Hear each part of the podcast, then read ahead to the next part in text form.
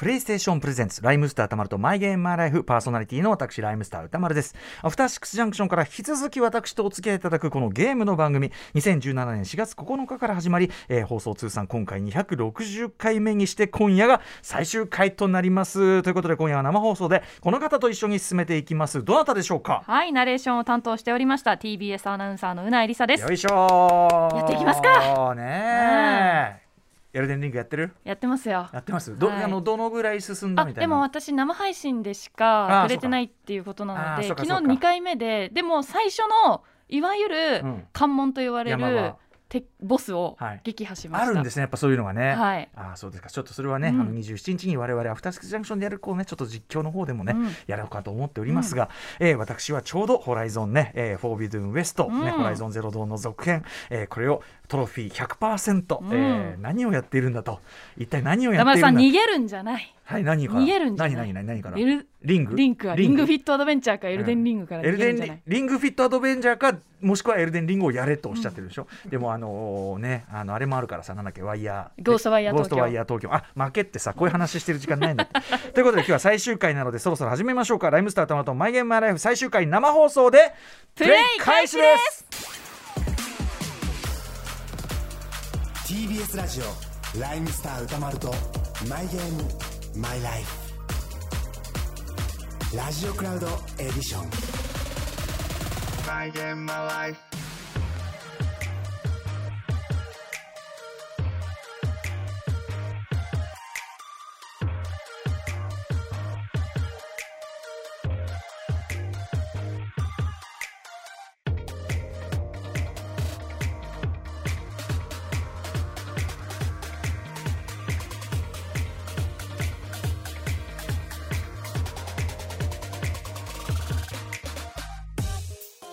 この番組はゲームの思い出や今遊んでいるタイトルについて語らうゲームトークバラエティー。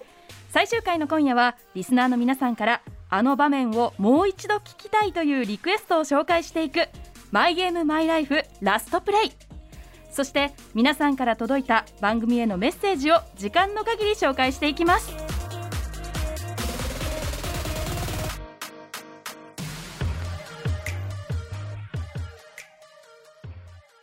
はいということで本日は生放送でお送りしております「ライムスターたまるとマイゲームマイライフ」最終回、うん。えー、うないさんと一緒にねお送りしますけどもね、はい、ということで今日は最後なので、えー、リスナーの皆さんからですね、うん、あの場面がもう一回聞きたいよというようなリクエストをいっぱいいただいておりますので、はい、えー、そちらをですねどんどんご紹介していきたいと思います、はい、行ってみましょうまずは。ラジオネーム佐藤ロマンさんです。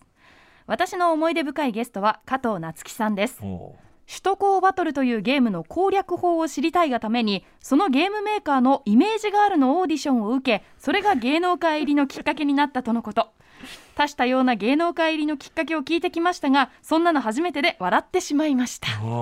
そうでしたね。そんな話ありましたね。ちょっとぜひ、そのくだり聞いてみましょう。しかもそのオーディションの様子自体がまたね、あのー、面白いんで、ぜひ伺い、聞かれてみてください。2018年1月20日の放送、加藤夏樹さん回です。どうぞ。当時首都高バトルを兄がやっていて、はい、これが全然兄に勝てなくて、うんうん、すごい悔しくて、はい、作った人に聞けば勝ち方を教えてもらえるかもと思って。そうなんです。で当時その元気っていう会社が、はいはい、その首都高バトルを、はい。うんやってたら、キャンペーンガールを募集したんですよ。え、これおいくつの時ですか？これが小学校五年生の時ですね。まあ、そうちょっと可愛らしい発想ですね、ある意味ね。そうですね。小学校五年生でキャンペーンガールってこれ。そしたらびっくりしたのが、うん、オーディションに行ったら二十、歳以上の割とこうふくよかな方が、そうですよ。水着のコンテストがあるっていうので、私はスクール水着を持ってったんですよ。名前の書いてある。まず小五はエントリーできるんですか、それは？ね。呼ばれたんですよ。最終まで来て、でまあ東京に行って。だってそうですよね。周りはもう要はグラビアそうなんです。ねそのレーシングほぼしかも日本人がいなくて外人ばっかりで。えー、何この世界と思いながら 水着審査を経て。スクール水着着た小学校5年生の加藤夏樹さん、はい、みんなだってざわつきませんでしたもん会場。会話がすごくなまってるし、幼児的な小学校5年生です。加藤夏樹ですって感じだったんですよ。それ映像見たいわ。すごいですね。ただ受かったんですよ。受かった受かった。んですけど。元気も何考えてるの？す すごいねこれ。いやでも光ってたでしょうね。まあもちろんね素敵な方ですからそれはそうですけどうん。ただちちょっと年齢がちょっと低すぎない？なんぼなんだよそのやっぱ首都高バトルだからもうちょっとさ、うんうん。わかんないけど。もうちょっと大人の女性のイメージというかワイルドスピードじゃないけどさ。みたいなね。そうそうそうそうね。やっぱワイルドって感じだと思う。だからこそみんなそうやって言ってるのにね。よく通したよねすこれね。ごいですね。もう原石もうピッカピカだったんですよ。もうでもそれが芸能界入りのきっかけだっていうんでね、うん。すごいことですよね。それぐらい輝いてたってことで、びっくりしたのでもね。スクール水着 あとやっぱ可愛いよね。首都高バトル、お兄ちゃんに勝ちねたいから。勝ちたいからってね。ねでもこうやってこうなんかゲームが好きであること自体がねなんかこうある種こうキャリアの転機とかね、そういうふうになったいうふうにおっしゃる方も結構いましたよね、どんどん行ってみましょうかね。続いてのリスナーリクエスト行ってみましょう。こちらです。ラジオネームキャロコさんです。この番組で印象に残っているゲストは漫画家の星野ルネさんです。おカメルーンの村にゲームボーイを持ち込んだところ村の中では存在し得なかった未来の機械を村人たちが取り合いになった挙句の果てに盗難事件にまで発展し村の倫理観をガラリと変えてしまったエピソードは今でもたまにラジオクラウドで聞き返すくらい自分の中では大好きなお話です。はいありましたね。うん。これ星野ルネさんエピソード。ちょっとこんなことはちょっとなんか罪なっていうか、ねえ本当ですよね。ちょっとなんかけ取り返しのつかないことをしてるんじゃないかみたいなそんな感じもするようなエピソードでございます。2019年10月31日放送カメルーン生まれの漫画家でタレント星野ルネさんの回です。どうぞ僕日本に来た時に、ゲームに衝撃を受けたっていうええお話したと思うんですけど、まあ、最初にこうなんだこの箱なんだこの箱はっていう、で僕のカメルーンの出身地っていう、カメルーンの中でもかなり田舎の方で、もう真裏がジャングルっていう村なんですね、テレビなんかないし電気もまだ通ってないようなところなんですね。だからそこに僕ゲームボーイを持って行ったんですよ。おおやばい、うん、何やってるんだと、で見せたんですこうしたこの箱の中にいるおじさんをこれを押すと飛ぶと、そんなバカな ってな。って裏が、アンブリーバボーってなって、で俺にもやらせてくれやらせてくれってなって貸してたんですよみんなに、したらもうある日その村のでっかい兄ちゃん2人が、えゲームボーイやりたすぎて喧嘩になっちゃったんですよ、うんうん。ガチファイトになっちゃって、もう2人とも血が上りすぎて、ええ。片方は一方の首を思いっきりギャーってこう締めてでもう片方はもう片方の股間をはい。ギャーうん。やばいやばいやばい。握りつぶさんそっちも死ぬそっちも死ぬぐーってやめてどっちも危ないっつってもう二人死にそうになってはいやめてっつってう村のおじさんが来て棒でバーって二人でいやいやいややめないかってなって二人とも終わってはあはあって言って。はいでこの魔法の箱はもう持ち込むなっていう。これ本当に最初のそのやっぱルネ少年がはい。箱の魔力に取りつかれてでその魔力を一旦知ってしまった人が取り上げられるとこん。ななっちゃう。いやなっちゃうなっちゃう。指輪物語の指輪だよね それを巡って。を巡って。本当に。だから僕は持ち帰るしかなかったっと心配ですよ俺そのカメルーンの村の子たちが今どんな気持ちになったのかでも実は結果そのゲームボーイなくなったんですよ。は誰かに盗まれちゃったんですよ。うわ。言うと。じゃあどっかに。23か月後にカメルーンから電話がかかってきて、はいはい。ゲームボーイ見つかったってなって、ある村のうん。A っていうやつが盗んでて、うんうんうんなんで分かったかっていうとたまに村に行商人が来るんですけど、え普段そんなことないのに電池大量に買い込んでたんですそいつ炭酸電池めっちゃ買っててこの村で炭酸電池そんな使うかってなっていいしなやさししたらゲームボーイ出てきて多分電池切れてもう禁断症状になっちゃってそいつ。やばい。ちょっとやばいよねこの話はねあのー中でねあのロード・オブ・ザ・リングの指輪じゃないかとかいやまさにそうですね。それもそうだしこれあの例えとしてはあんまり適切なあれじゃないけど、まあ、そういう映画があったからしょうがない。ブッシュマンってさあの日本でも大ヒットした、うんうんうん。80年代大ヒットした映画があって、でまあ、要するにその未開の村にそれはあのコーラの瓶なんだけどそれは、コーラの瓶のその未開のまあすごく幸せに村してる村にコーラの瓶が1個来ただけで、やっぱりそのなんていうか取り合いとかになっちゃって。飲んでみたいういう。んとかそのなんていうか綺麗なものだからとか、でこんなものがあるからいけないんだっつって、そのコーラの瓶を捨てに行くという、まあ、そこからのいろんな指輪物語だ。まあまあそうだよね。うん。なんだけどさもうリアルだからそのあの映画のブッシュマンのあの話みたいでね。その文明が入ってきたせいでそんななっちゃうっていうのはさ同時にあの星野源さんのね最初にそのゲームを日本に来て見た時のさっき言った箱の中のおじさんがスイッチを押すと動くっていう素朴な喜び。でもそれってその中にいるキャラクターが思うがままに動かせるってやっぱさうんうんいまだに思うもんね。なんかそのゲーム何かをクリアするとかっていうのはその先にあることでまずはその中の世界にでこう動くけるし動かせるって。それが純粋に楽しいってことだよねっていうかさ、うん、なんかそれを思い越させるようなことでもあるかなと思いましたね。あと星野瑠麗さん僕すごく覚えてるのはあれですね。グランドセフトオートの話しててで星野瑠麗さんも僕もすごくその何て言うかなルール現実世界のルールを基本的には結構ゲームの中でも守ってしまうと、うんうん、信号とか守っちゃうし。しその過剰なその、まあ、ゲーム上そのミッション上必要な戦いとかあるけど、うんうん、その必要以上の何かこうことした暴力とか振るいたくないんだよねって、でそうですよね。ってあそうよかった。星野さんもそうなんだってですよねって。なんかこういうプレイするとみんなバカにしてえあのこういうここなら好きなことができるのに、うんきなこと？お前ら何？ほっとけばこういうやりたいの？やりたいのあいつなんだ。怖えんだけどお前らみたいな。そしたらもうそこ星野さんがそこも行くとこそうですよねと、あいつら怖いっすよねみたいな。ほっといたらそれやりたいのかよみたいな。そうそうそう。そこでねすごい意気投合したのが僕は嬉しかったですね星野さんね。お元気でしょうか？ありがとうございましたその説は。さあ行ってみましょう。続いてはこんなリクエストが来てます。ラジオネーム YK さんですゲームは最短でエンディングを見たい主義のラムライダーさん。エロゲーすらも最短でいきます。こんなキャッチーな放送後期のタイトルあります？ラムライダーさんゲスト会は私自身のゲーム感をガラリと変えてくれたため今でも強く印象に残っています。ラムライダーさんがこの回でおっしゃっていたゲームで主人公の追体験をしたい。ゲーム作者が何を語りたかったか対話をしたいが響きました。なんて人へのリスペクトにあふれているんだそういうものの見方ができるのかっこいいって思ったんですと。はい。ラムライダーさんもちろんねこの番組のテーマ曲、うん、かっこいい。しかも2期にわたってね、うん、あの2種類作っていただきました、うん、本当にそこでもお世話になってますしもちろんゲストとしてもももちろんゲームすごく詳しいし、あとこの彼がねあのメールにある通り彼独自のゲームに対するスタンスみたいなすごくまあめちゃくちゃ頭いい人だからはい。あの頭良くていい人だからあのなんかそこのところが出てるようなねお話なんじゃないかと思います。ということで早速聞いていただきましょう。2017年8月12日放送ラムダイダーさんの回です。どうぞ基本的にゲームは僕クリアするためにやってるので、うん、え例えば GTA とかはさ、はい、一応メインストーリーが終わってでもその後も終わらないっちゃ終わらないじゃないですか、はい、あれはいいの？もうあれ無視ですね僕無視。もう要はストーリーは終わったはい、はいはい。じゃあ終わったとして。サブクエストやってる暇あったら次のゲームっていう感じなので、うんうんうん、なんでそれで基本的に今まで買ったゲームは多分大体クリアしていて、うん、でっていうのもそのやっぱ5年前10年ぐらい前に一回その子供の頃やったゲームでクリアしてないやつを全部クリアしようっていう生活をしていた時期が。なんかちょっとなんかちょっと一つの行動パターンがありましたね。なんかラムちゃんの、ね、終わらせたい。なんかあとそなんていうの隙間を本当に埋めていくタイプ？そうですね。結構ね、まあ、エンディングが見たい、うん、どういうストーリーをこのゲームを作った人は考えたんだろうっていうところの作者の人との対話が多分したくてやってると思うんでなんでやっぱクリアしたいっていうのはそこで。ストーリー重視派じゃ結構。やっぱ、ね、ストーリー重視というよりはエンディング重視ですかね。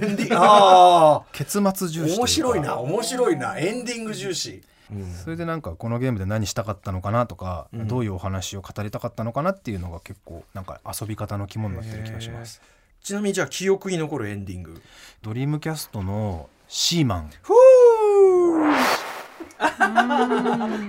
ここで切るの？歌丸さんのリアクションが当時と今全く変わってなかった。やっぱシーマンね、うん、俺俺今そのこのくだり忘れてたから、うんうんうん、何来るんだろう。で一瞬シーマンかな？シーマン、うん、イエーイマイマンイエーイまあもちろんねほらあのシェンムー大好きっ子だからそれはもうドリキャス出しますよそれはね。シェンムーはエンディングがかっこいいのよ。マジで。本当に、あのー、それは、まあ、その話はいいんだけど、あの、エンディング絶対見る派。ちなみに、うな、ん、さんはどうですか、クリア度。私もこれめちゃくちゃ共感します。あ、本当。あの、クリアが一番大事。クリア一番大事。あのサブクエとかもあんまりやらずに割とストレートにいくタイプですね、うんうん、でやっぱりそのストーリーというかその、ね、どこにいたそこ私はエンディング重視じゃないストーリー重視派ですけど、あくまでストーリーを浴びたい。でもやっぱりその作者がその作品を伝えて伝えたいことっていうのをちゃんと味わいたいってことですよね。うんうんね、はい、僕もそれは最近はあの改めましたよ。だいぶ改めました、うんうんうん、もう躊躇なくムービーを飛ばしたりする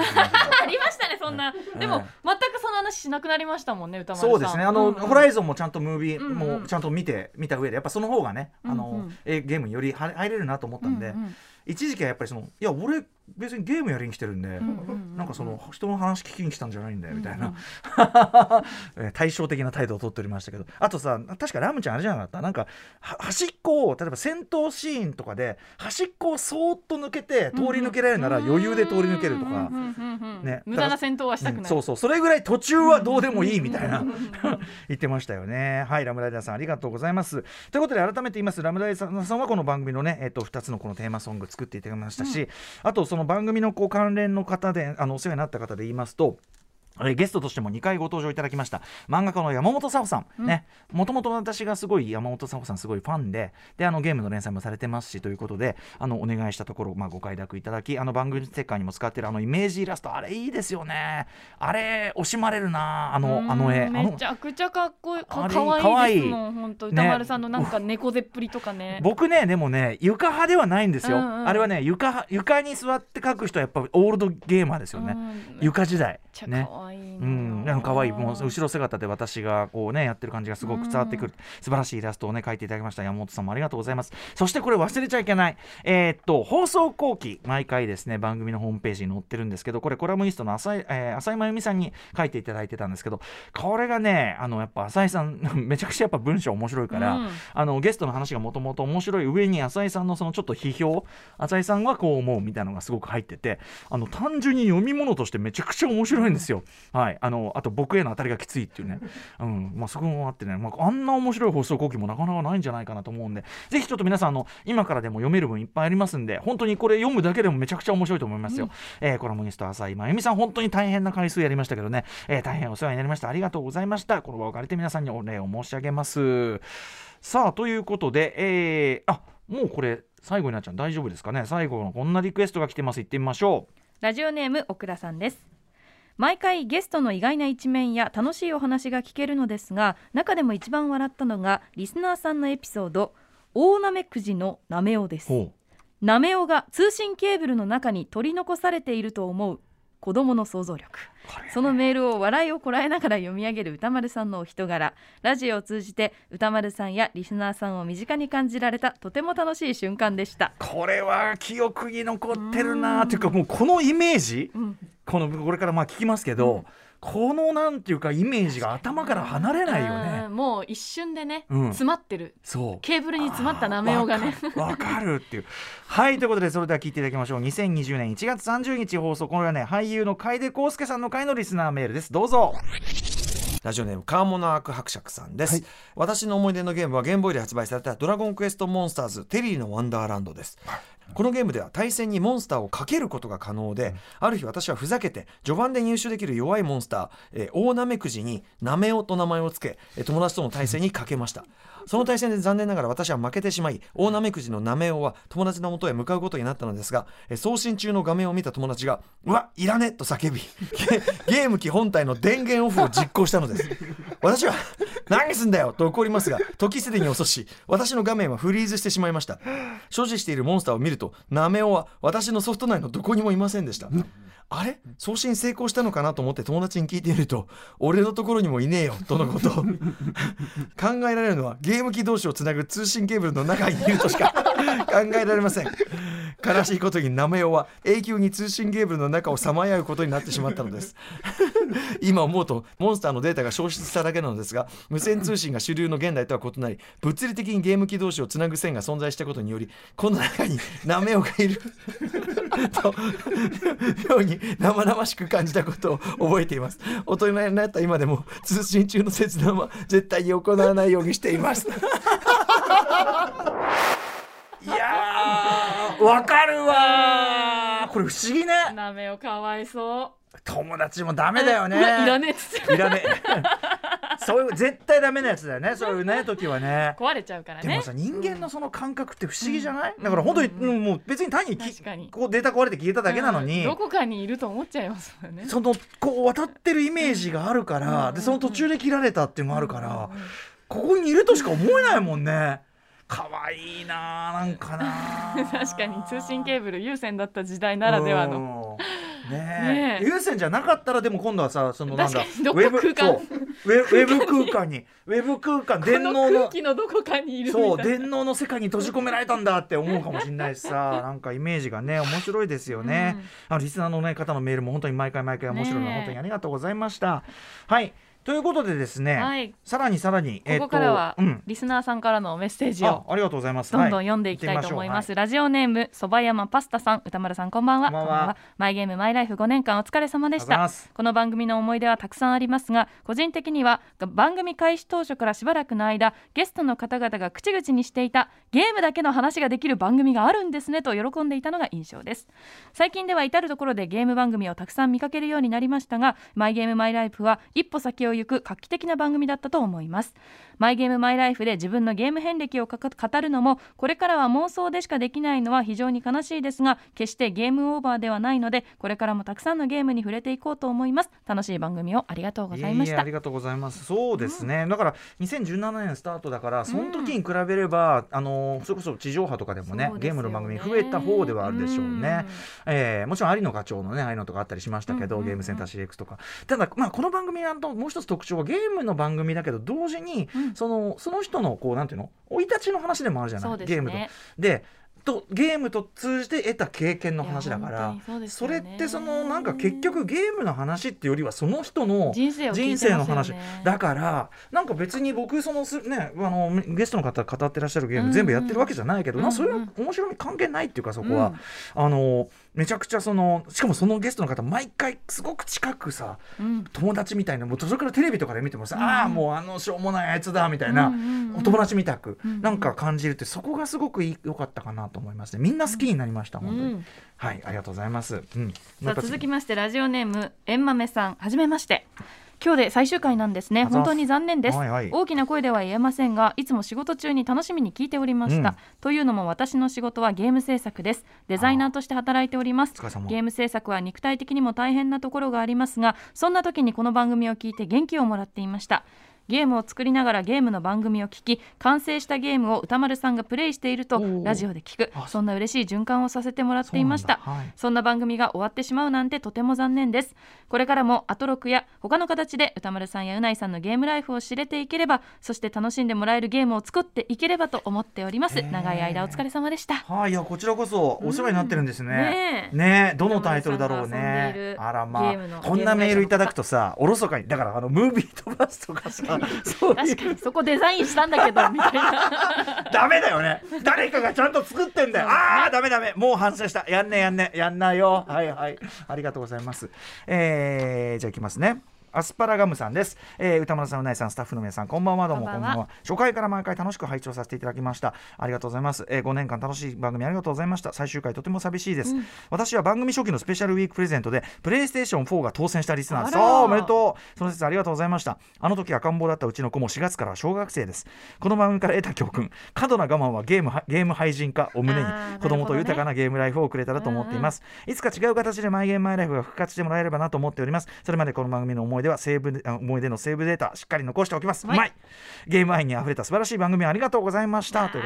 そうなんです。これもう一回大事なことなんで言っておきますね。あの教訓これは、はい、教訓です、えー、お子さんに、えー、ゲームを過度に禁じると、本当に大人になってからそのね、ゲームやりたい欲が爆発してですね、最悪、えー、これは片桐仁さんということになりますんでね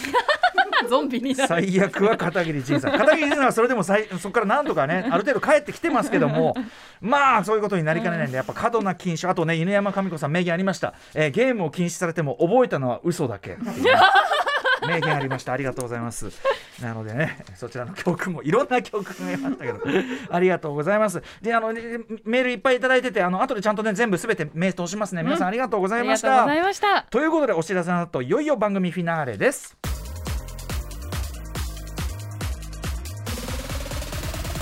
I gave my life. さて本日は生放送でお送りしてきたライムスターたまるとマイゲームマイライフラストプレイ最終回いかがだったでしょうか。もうあっという間ですよね。あっという間でしたね。あんなことやってりゃきりないですよそれはね。名場面も他にもいっぱいありますから。うん。まあまあまあまああのー、またまたの機会もねあるはずだと信じてね、うん、本当に、えー、やっていきたいと思います。歌丸さん本当にお疲れ様いやいや別に全然疲れてない。あの本当に俺面白い話聞いてただけだから全然。本当に、うん、5年間。ねねでも単純に本当にあのこの愉快な皆さんのねこの番組がまたあのあの毎週なくなるのがだけは本当に単純にそこであの、残念というぐらいですね。はい、ということであのお知らせことがあるんだべ。それ先にやってればいいんじゃない？あ,、はい、あれですね。私もうなぽんゲームズという YouTube チャンネルやっておりますのでソニーのゲームをはじめいろんなゲームプレイしております。そしてホライゾンホビデンウエストも先日ちょっと遊ばせてもらったので、うん、その回もいずれあの配信されますのでご覧いただけたらなんかわからないことがあったらトロコン トロコンの私に来たま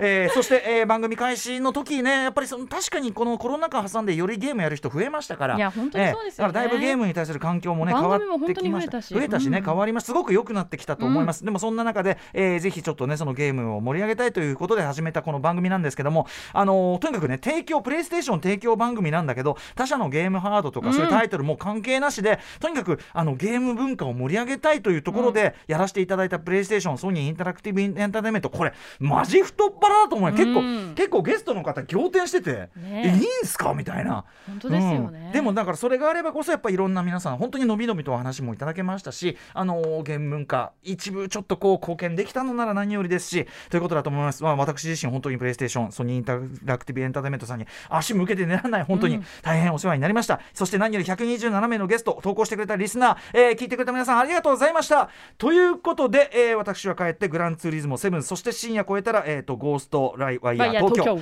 やらせていただきます、えー、それではまたどこかでコントローラーと一緒にお会いしましょう。お相手はお相手はライブスター歌丸でした。また会いましょう